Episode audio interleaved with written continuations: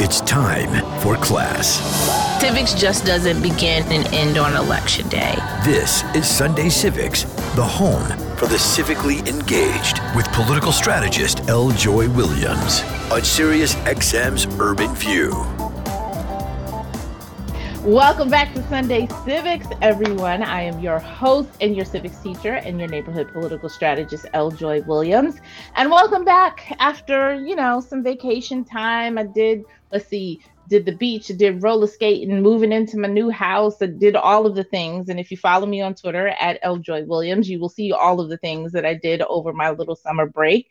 But we didn't leave you hanging. We also had repeats that in the conversation of who we elect, focusing on those other positions, those other races down the ballot, other than president, other than governor, other than mayor, and others, particularly local, that we elect across the country. And I'm really excited about today's conversation because one of the positions that we elect, and it's different in different parts of the country, some states, you know, the primary for this position is separate. Some states, they run together with the governor. And I have somebody to talk about lieutenant governors. He is Roshan Patel. He serves as the executive director of the Democratic Lieutenant Governors Association, which was founded in 2018, just recently. And in this role, he is in charge of all of the fundraising, the political, the communications. Basically, they have him doing all of the jobs. He's doing all of the jobs necessary in order to elect lieutenant governors across the country. Welcome to the show for the very first time, Roshan Patel. Hey there. Thanks so much, Joy. Great to be with you. I'm a big fan. So you're doing all of the jobs at. Well, we've got a great team. Let, let, let, you know, I'm the I serve as the executive director. Um, uh, so, uh, but we've got a great team of of of, um, of folks that help us kind of get to the end mission, which is to elect more uh, Democratic lieutenant governors across the country. Yeah. So we. Uh, Go ahead. Yeah, tell us more about yeah, it. as you, as you mentioned, you know the, the organization is relatively new, um, which is probably a bit of a head scratcher. Um, if you look at the other major political committees around the um, around the country, whether it's the DSCC, the DCCC, the Democratic Governors Association, and of course our counterparts on the Republican side, uh, you know, those are main those are mainstays. Uh, they've been around. Um, they have huge organizations. They raise tons of money, and they, they deploy that ca- capital all around the country. Um, what happened uh, in 2018 um, was Democratic lieutenant governors were were looking around and and sort of scratching their heads, and that uh, the Republicans had a concerted effort um, to spend money on behalf of races, on behalf of their candidates, but we didn't. 2016, Donald Trump gets elected. Um, the party, I think, if you will, was looking around talking about building the bench, focusing a little bit more on the down ballot.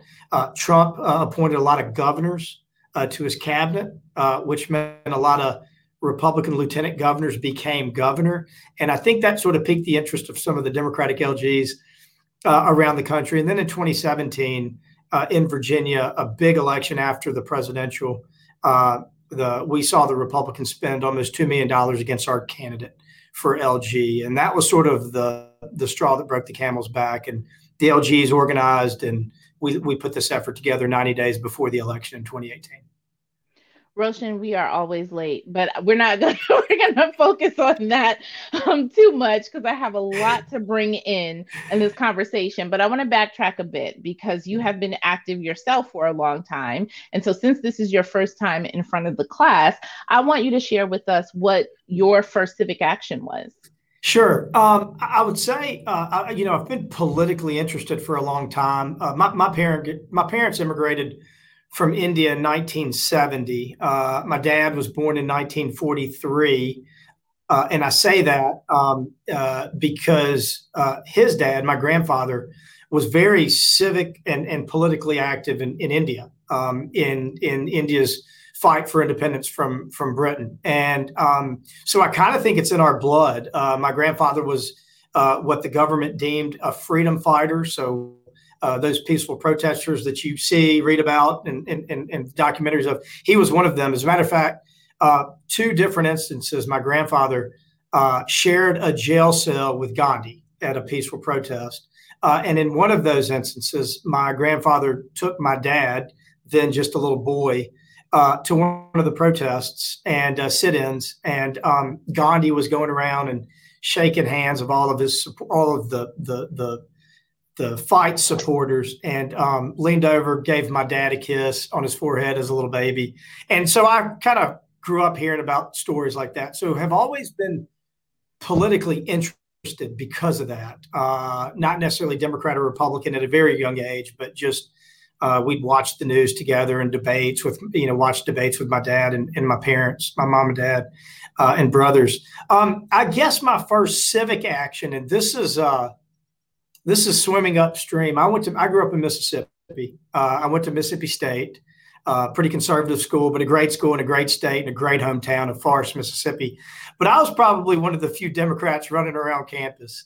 Um, and I guess, uh, and, and, that was um, in, in 20, uh, uh, I'm sorry, in um, 2000, my first uh, election to vote in, I was um, I was 20 years old.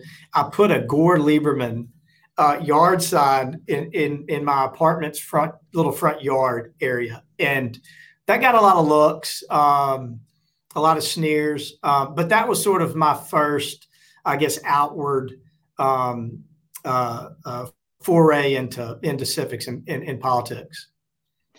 I love that story, and I have so many questions. First of all, you know, one of the pieces that we say on the show all the time, I think we did a show on this. June will have to remind me on how to determine your political values, right? And so, given that you went to Mississippi State, you are in the southern sea of Republicans, how did you determine your political values and that you were Democrat in a sea of Republicans? Sure. You know, I, it, it, I mean, I was a big history buff kind of growing up in, in, in middle school and high school. So I loved history. We covered a lot during the civil rights uh, era, a lot, lot, during that movement. Um, Martin Luther King Jr., obviously, Kennedy, LBJ, just sort of all of that. Um, I grew up in a town of, of, of a very diverse town. Um, uh, you know, it was almost 50% white, 50% African American. Then you had the five Indians, uh, uh, my, my, my family. Um, we just sort of had a great great teachers that sort of laid out the case. And you can imagine that um, you know not being in a small town in mississippi most folks sort of leaned republican or a little bit more conservative. But um, you know we had just really good teachers. And i think sort of learning about that fight for civil rights um, was probably the biggest eye-opening um, sort of education that, that, that I learned. And then I think if you fast forward or, or, or revert back to uh, the fight for independence in India, it sort of followed its trajectory. I like to say Democrats have always been on the right side of history. And um, and I think that's still the case. And and so maybe I jumped on the bandwagon. Maybe it wasn't even that brave. Maybe I just felt like that was the winning team. I love that. I love that because I mean, you made a conscious decision, right? There's information you're receiving, you're amongst peers. There's lots of information, whether it's from teachers, whether it's from history, others, but you then made a conscious decision in terms of what your values are, even if it wasn't part of the the norm in terms of where where you are. So let's talk a bit about leading up Lieutenant Governors Association. Let's talk a bit about what a lieutenant governor's responsibility is.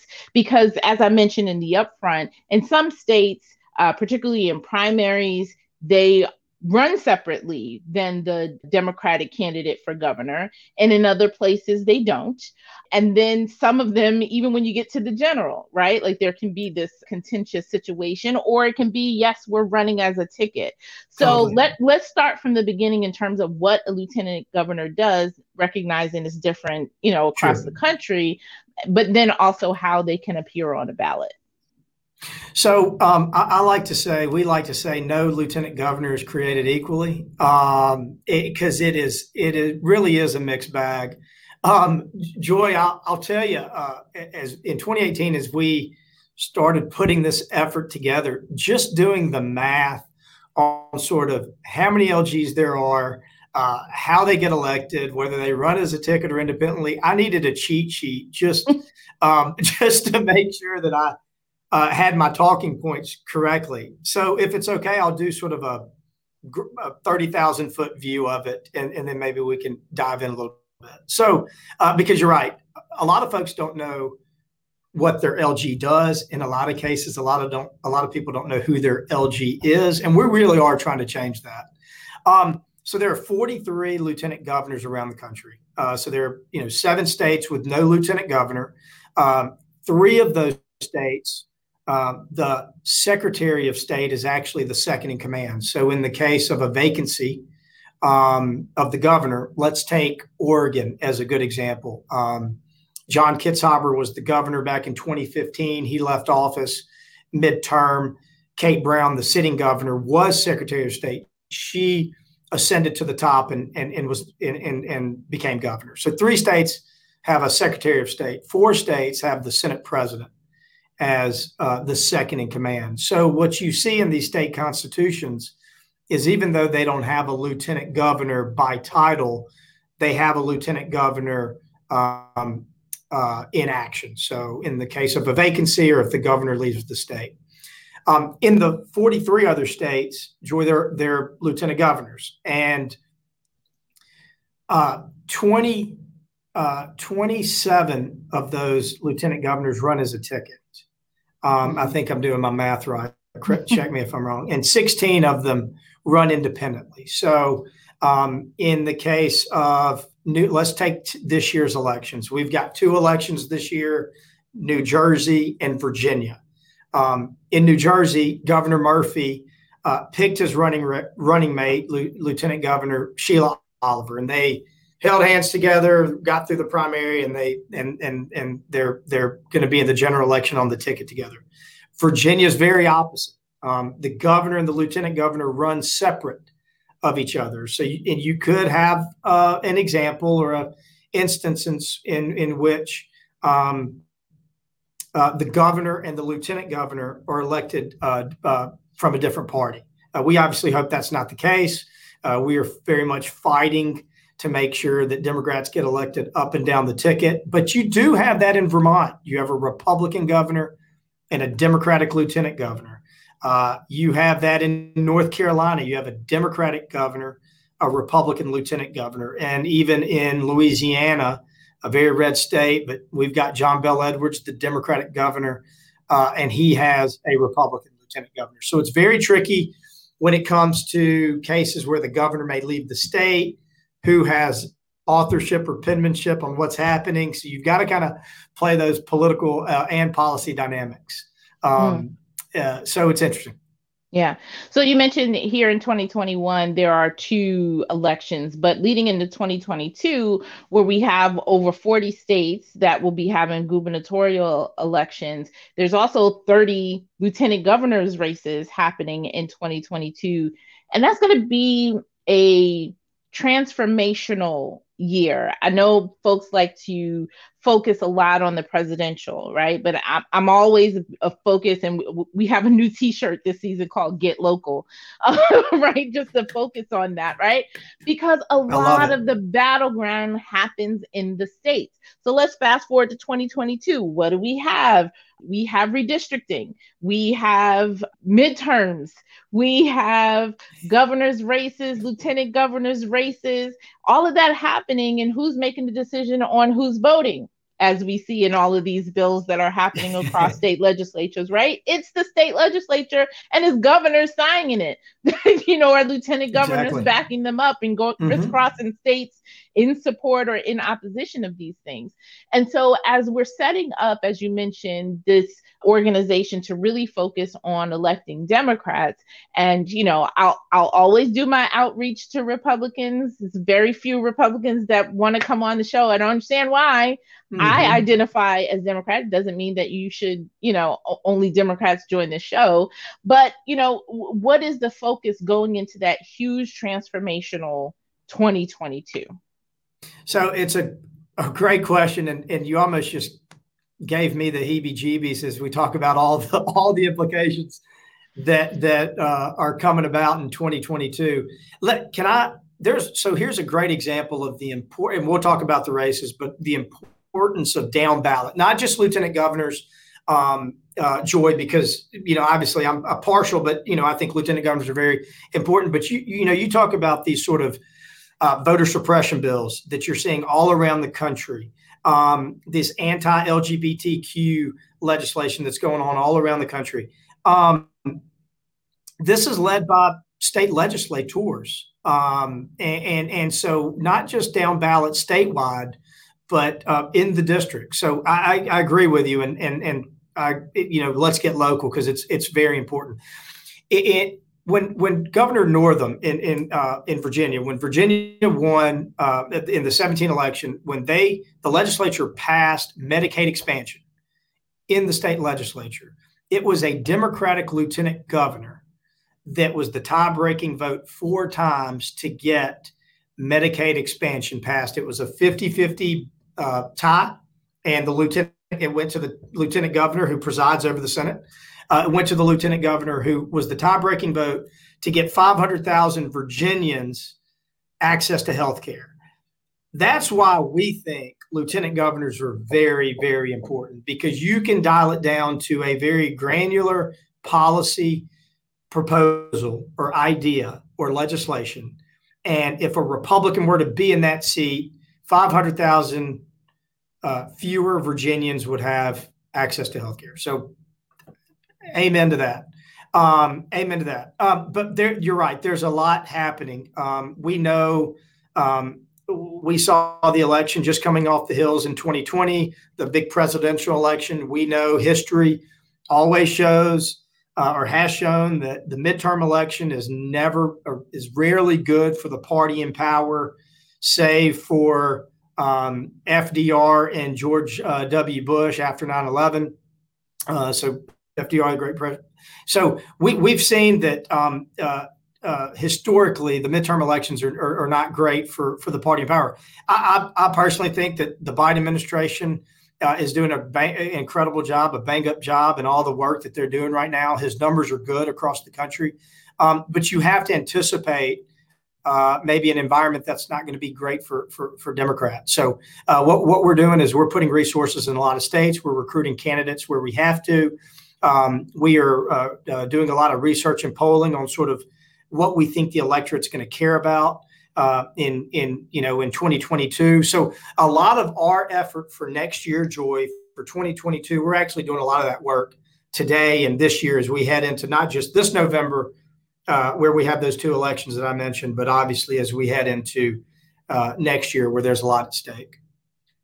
Roshan, when we come back, I'm going to take a quick break. I want to talk a bit about the connection and the collaboration that states have with the federal government, and particularly as you know, one of the pieces I mentioned going into next year, or that a number of states are dealing with at this current moment, is economic recovery post COVID. It's why a number of governors and others are hesitant about mask mandates and closing down again and things of that nature because states lost so much money during that time. So I'd be interested to hear your thoughts and uh, as we move on to that conversation when we come back on the other side of the break.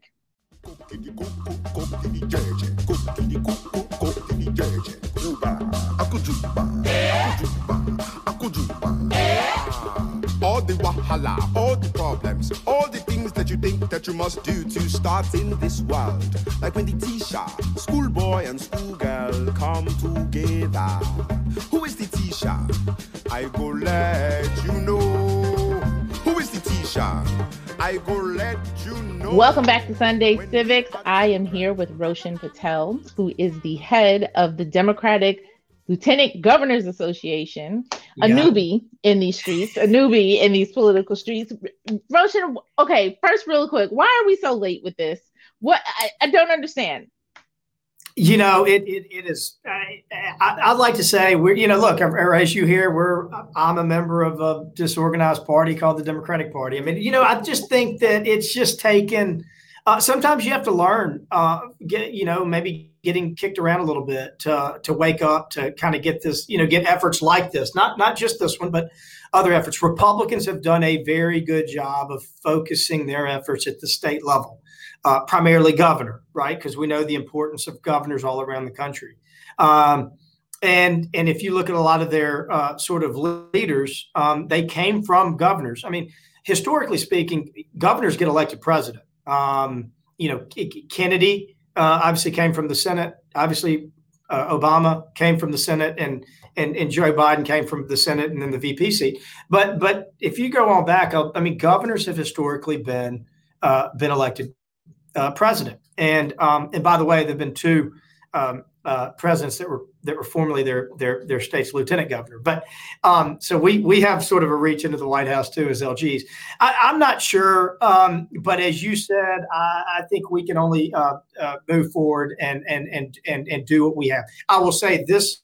Uh, the the DNC last year under Tom Perez or last cycle, excuse me, under Tom Perez, the the the Democratic Party under uh, Chair Jamie Jamie Harrison, they they get it they are focused. They are putting resources in the states. They are making sure that sister committees like us get together and are organized and working on the same things and not uh, uh, not duplicating efforts and overlapping. So um, the, it was a quick change, I can tell you that, and I feel like everybody has an oar in the water to make sure that uh, we take care of um, we take care of our down ballot.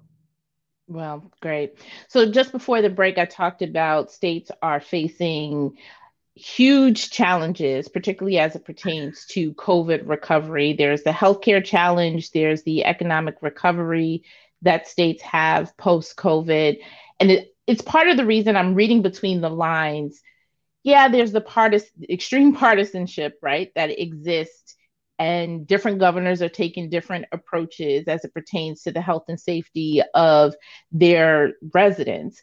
But I'm also reading that people are hesitant about closing, about mask mandates, and things of that nature because of the huge economic loss that states saw during the complete shutdown. And I'm not one for advocating should we shut down again or not. Like, I think it's complicated in that sense.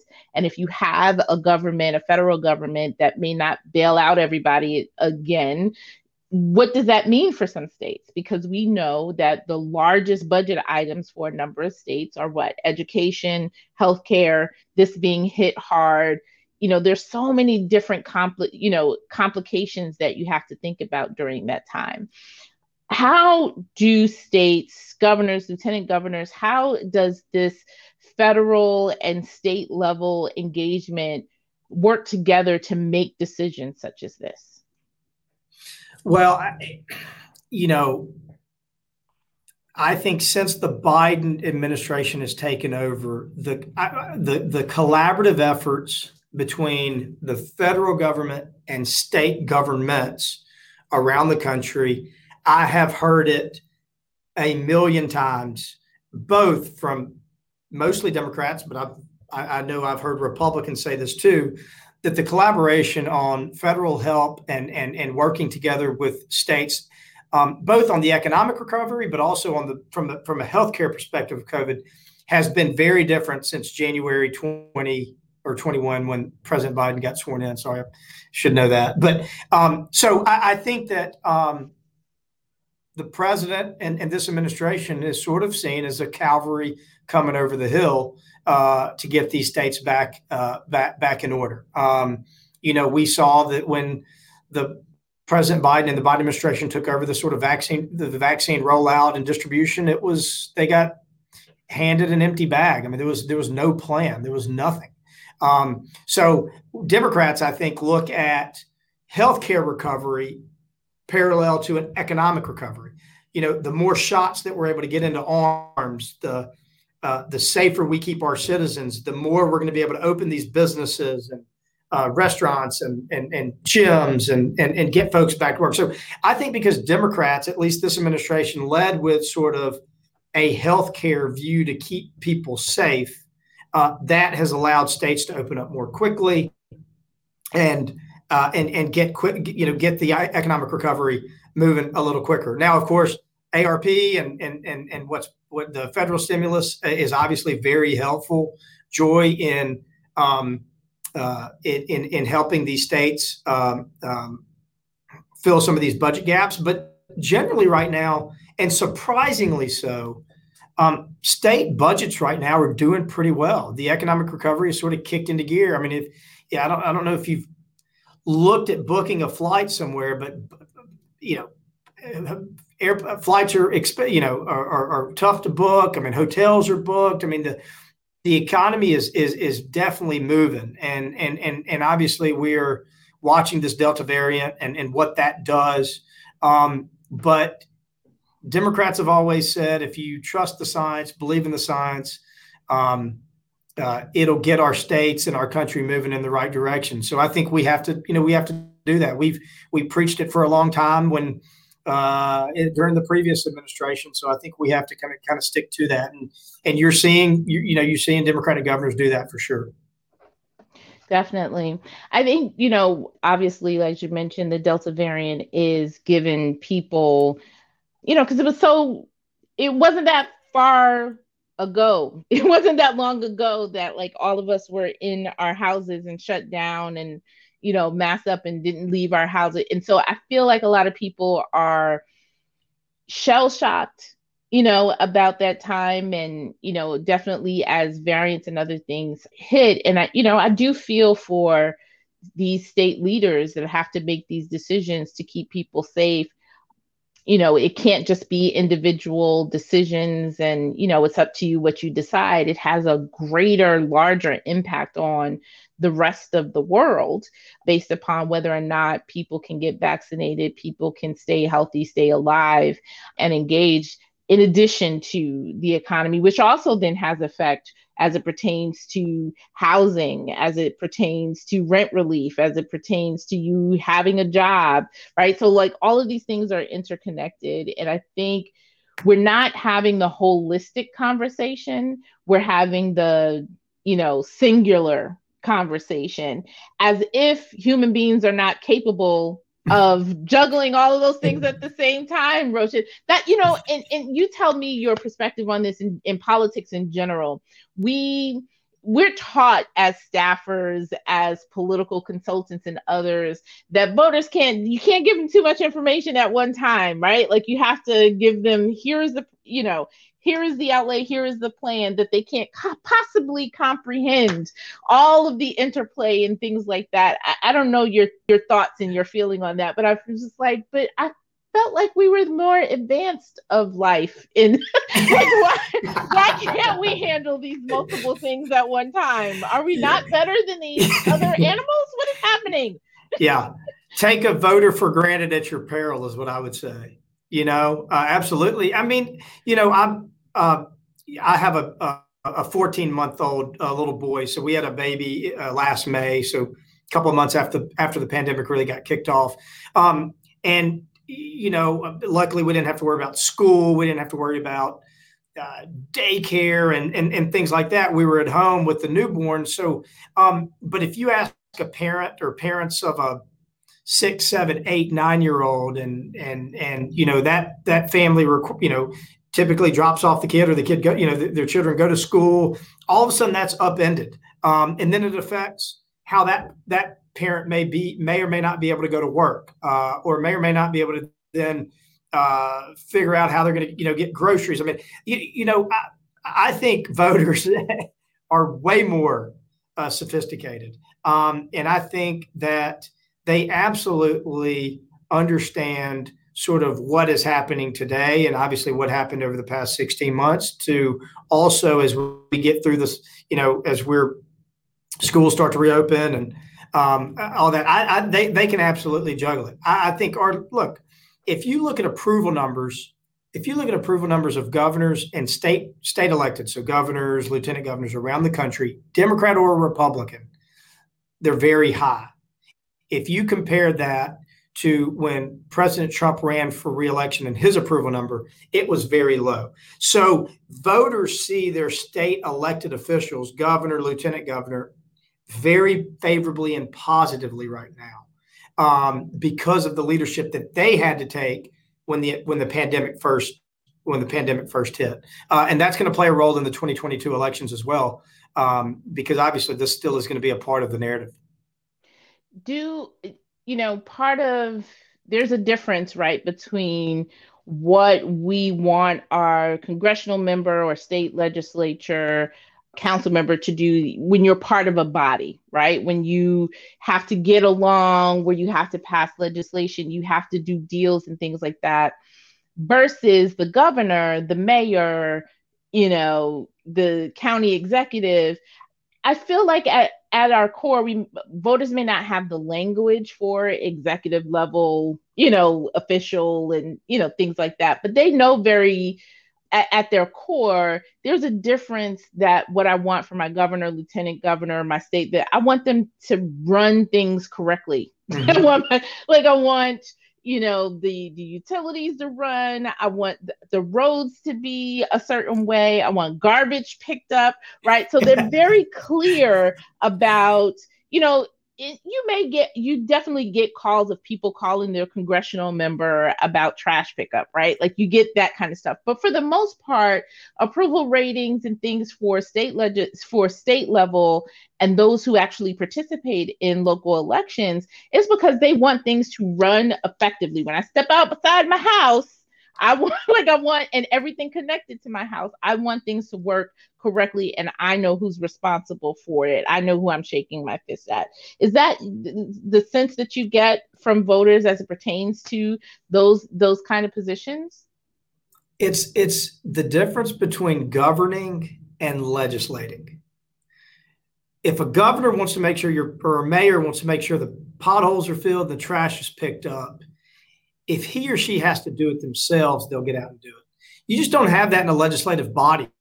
You know, when you come to DC, um, uh, it's just different, and it's how the founders, you know, it's how the founders, you know, built built it and built the democracy. So it, I think yes, I mean the, the, the and it's in some cases it's why you have uh, in Kansas right now you have a Democratic governor, lieutenant governor, and of course everybody else in Washington D.C. is a that represents the state, by and large, is heavily Republican. Um, you have a Democratic governor in a very ruby red Louisiana.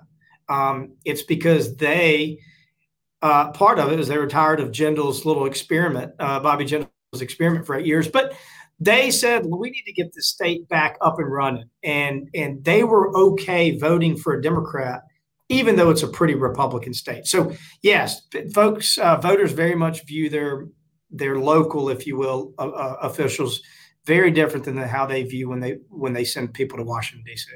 Listen, I always say if I ever run for office, it'll be local, and I will focus on the basics. Just, you know, like I'm just fo- like I'll focus on the basics. I'm like, do the buses run on time? Yeah. Is there, you know, I was like, if you could just do a whole campaign focus on that, people, I don't care if you're Republican, Libertarian, like what, like it doesn't matter. People are like, oh, I can go outside my house and I can, you know, not get my tire blown out because my mm-hmm. are. I don't care how she did it. All I know is that she promised and she gonna do it. Mm-hmm. so I'm, right. gonna I'm gonna vote for her.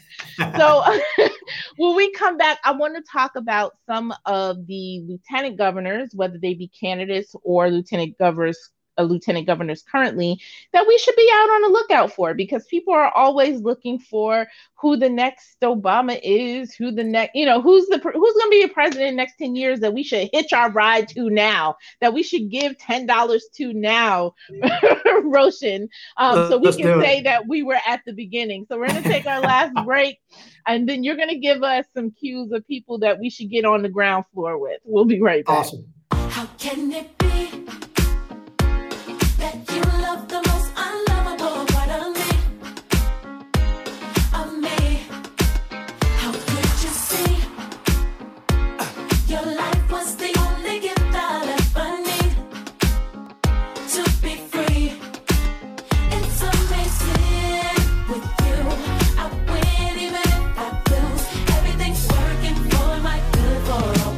Okay, Roshan. So I am interested in supporting the next lieutenant governor of some random state that is you know, warm, you know, warming up on the pinch, very excitable and engaging, and could possibly be going places, not only in the party, but for this country. I want to get in on the ground floor. I'm to host a fundraiser. I'm to, I'm to give my little $10. June's to do a little fish fry. We're to support them. Who are these people that we should be looking at? I'm going to June's fish fry, by the way. I'm, I'm in RSVP number one. Um, well, listen, you're going to get me in trouble uh, uh, unless I name all 25 Democratic lieutenant governors. But I, because I, I really do think that they're all amazing. Joy, we have, we are the most diverse caucus of elected officials, statewide elected officials in the country if you look at the which I think is is is part of the organization's strength, but also mirrors the strength of the party itself. Um, and I, whenever you hear any of our lieutenant governors speaking, the first thing that they'll say is the reason we're strong and and and a, a group that that's that's you know that's going to be reckoned with is is is is because because of its of its diversity. But I'll, I'll name a couple just because it's uh, politically expedient right now with the current times that are uh, that that are moving. We we have three um, sitting lieutenant governors or second in commands, as we refer to them, uh, uh around the country that are running for for for uh, that are leaving their seat as lieutenant governor, running for office. John Fetterman in Pennsylvania, the lieutenant governor um, of, of Pennsylvania is running for the open Senate seat that Pat Toomey is leaving behind. So um, if you're going to, in Pennsylvania, as we know, is a very, very important state for us politically. Um, watch John Fetterman as he navigates through that primary. We've got to hold on to that seat if we want to keep a majority um, uh, in uh, in the Senate. Um, Mandela Barnes, uh, Lieutenant Governor Mandela Barnes, uh, the youngest lieutenant governor in the country, um, was elected at 31 statewide, if you can't even believe that. Um, uh, Lieutenant Governor Barnes uh, uh, just jumped into the Senate race against Ron Johnson. Ron Johnson is a disaster, um, to put it kindly. Uh, we absolutely need to continue to hold on or pick up seats if we want to just keep our majority and grow our majority. So watch Mandela Barnes and the primary that he's running uh, in Wisconsin. And you probably are very familiar with this name, Katie Hobbs, the Secretary of State in Arizona. Now you're saying, wait a minute, Secretary of State, we're talking about lieutenant governors. Remember, there, there, there are some states with, with no lieutenant governor, seven states with no lieutenant governor, where the Secretary of State is the state's second in command.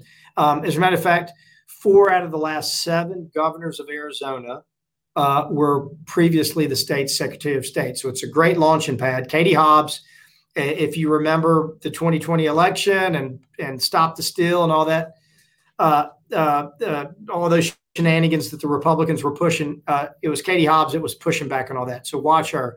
And I've, I've you know, she's running for governor. If I if I didn't clarify, she's running for governor in in, in a primary uh, for 2022. You know, our chair, Lieutenant Governor uh, we have a very diverse executive committee. Our chair is the uh, Lieutenant Governor Garland Gilchrist of, of Michigan. Um, we also have executive committee members from California to Nevada to Connecticut. Um, we have a great uh, we have a great list of up and coming seven uh, of up and coming elected officials. Seventeen sitting governors around the country were previously their state's lieutenant governor. It's a pretty good number. I like that. I like that. That seems like a, a, a, good bench to have that I feel like we could work with that. you know, at you know, as usual, I'm always looking for more black women. But that's cool. You know, like I can I we, we have time to sort of warm, you know, make some space on the bench for that. Well, Sheila Oliver's going to run for reelection in New Jersey. Juliana Stratton's up for reelection in Illinois. She is the Juliana Stratton is the leading voice around the country on Alzheimer's issues. Think about that. Around the country, she is a leading voice in making sure not just care to patients, but also care to caregivers. I mean, she is a real up and comer, um, uh, really smart. Um, we've we've uh, you know we have uh, we have uh, Howie Morales in in in in um, uh, in New Mexico. Governor Michelle Lujan Grisham and Howard Morales are is the only state go- that has a Hispanic governor and lieutenant governor. They're Democrats. I mean, we we will talk diversity all day long uh, because we have it all over the country, which we're very very proud of. Well, and I know I was just in where was I with Ayana? No, not Ayana. Hala. Yeah, Hala Yeah. Ayala. Yeah, Like Ayana, Hala, Anna. It's like, wait, Well- is the congresswoman. Okay, yes. so so there the, the race in Virginia as we is is incredibly important on a number of, of it for a number of reasons and we we all know that uh, electorally and politically and from a policy perspective um, but to take it one step further if if Hala gets elected uh, which we think she will she's running a great campaign she's a great candidate uh, she is one of the nicest people you will ever meet um, if she gets elected she will be the first person of color uh, woman, woman person of color elected statewide in the state of in the Commonwealth of Virginia. Um, you talk about making a statement. Um, that's a big statement. Yeah, I definitely I, I did some door I dusted off my field chops and went out and door knocked. Woo, Jesus, that was a long time ago. but I have, like you, done so many things in politics. I've door knocked, I've done field work, I've done you know now doing sort of general gc work general consultant and you know strategy piece but in order to get to the strategy piece, you got to do all of the other positions so you know how all of them work together and engage together. And every now and then, there are a couple of times where I believe in candidates so much that I will go door knocking again. Like if I'm door knocker for you, I really believe in you. I just want you to say that. I just I want know. you to know that. Like Seriously. if I'm door knocking. Just go somewhere warm because you know November can be cold. So make Yes. sure it's somewhere warm. Yes, definitely. Well, you know, I want to thank you so very much for making uh, time this to to join us to talk more about lieutenant governors, to talk about those down ballot, let's get local races that do mean so much, not just because they are they can be stepping stones to other things, but because they occupy in that position and in that state and in those areas, they do serve a really important function, not just a stepping stone to somewhere else. You've mentioned there are a number of instances where who was occupying the lieutenant governor seat made a difference in people's lives. And so I want to thank you for stepping up and joining us here on Sunday Civics to talk more about that. Now, what are some marching orders if you were give our listeners some homework? What is some homework you would give our listeners since you're at the front of the class about supporting lieutenant governors or even holding lieutenant governors accountable since they appear on the ballot? Absolutely. Well, number one, vote. Uh, and and if you're not registered to vote, please go register. It's incredibly important. Um, it is uh, it is essential. Uh, so go register and if uh, and, and make sure to vote in November if you have an election uh, coming your way this November. If not next next November. Um, as far as lieutenant governors, look up who your lieutenant governor is. See what's what their what their responsible responsibilities uh, include uh, constitutionally, but also the things that they're taking on. They're very accessible. Um, lieutenant governors, in many cases, don't have the security detail or the drivers or their staff to the to the hill. I mean, they are uh, a lot. Um, they are a lot more accessible, uh, and it's a great way to learn about them, but also to learn about what your states uh, what your state's focusing on. So please uh, check out who your lieutenant governor is and and and, and go out and uh, in some cases uh, meet them if you can. Um, uh, they are very accessible and would love to be able to do that. Um, and, and and Joy, I don't think I told you, but uh, in my hometown of Forest, Mississippi, five thousand people in the very very center of the state has a great mayor named Nancy Chambers. Nancy Chambers was the high school civics teacher he left and ran for mayor and has been mayor for a number of years. So thank you to you and what you're doing. And bringing different people of different backgrounds together to talk about sort of their view of the world. Um, I learned a lot listening to your show. I'm glad to be a part of it. Um, and I think we just need to have more and more opportunities like this. So thank you for for leading the charge on that.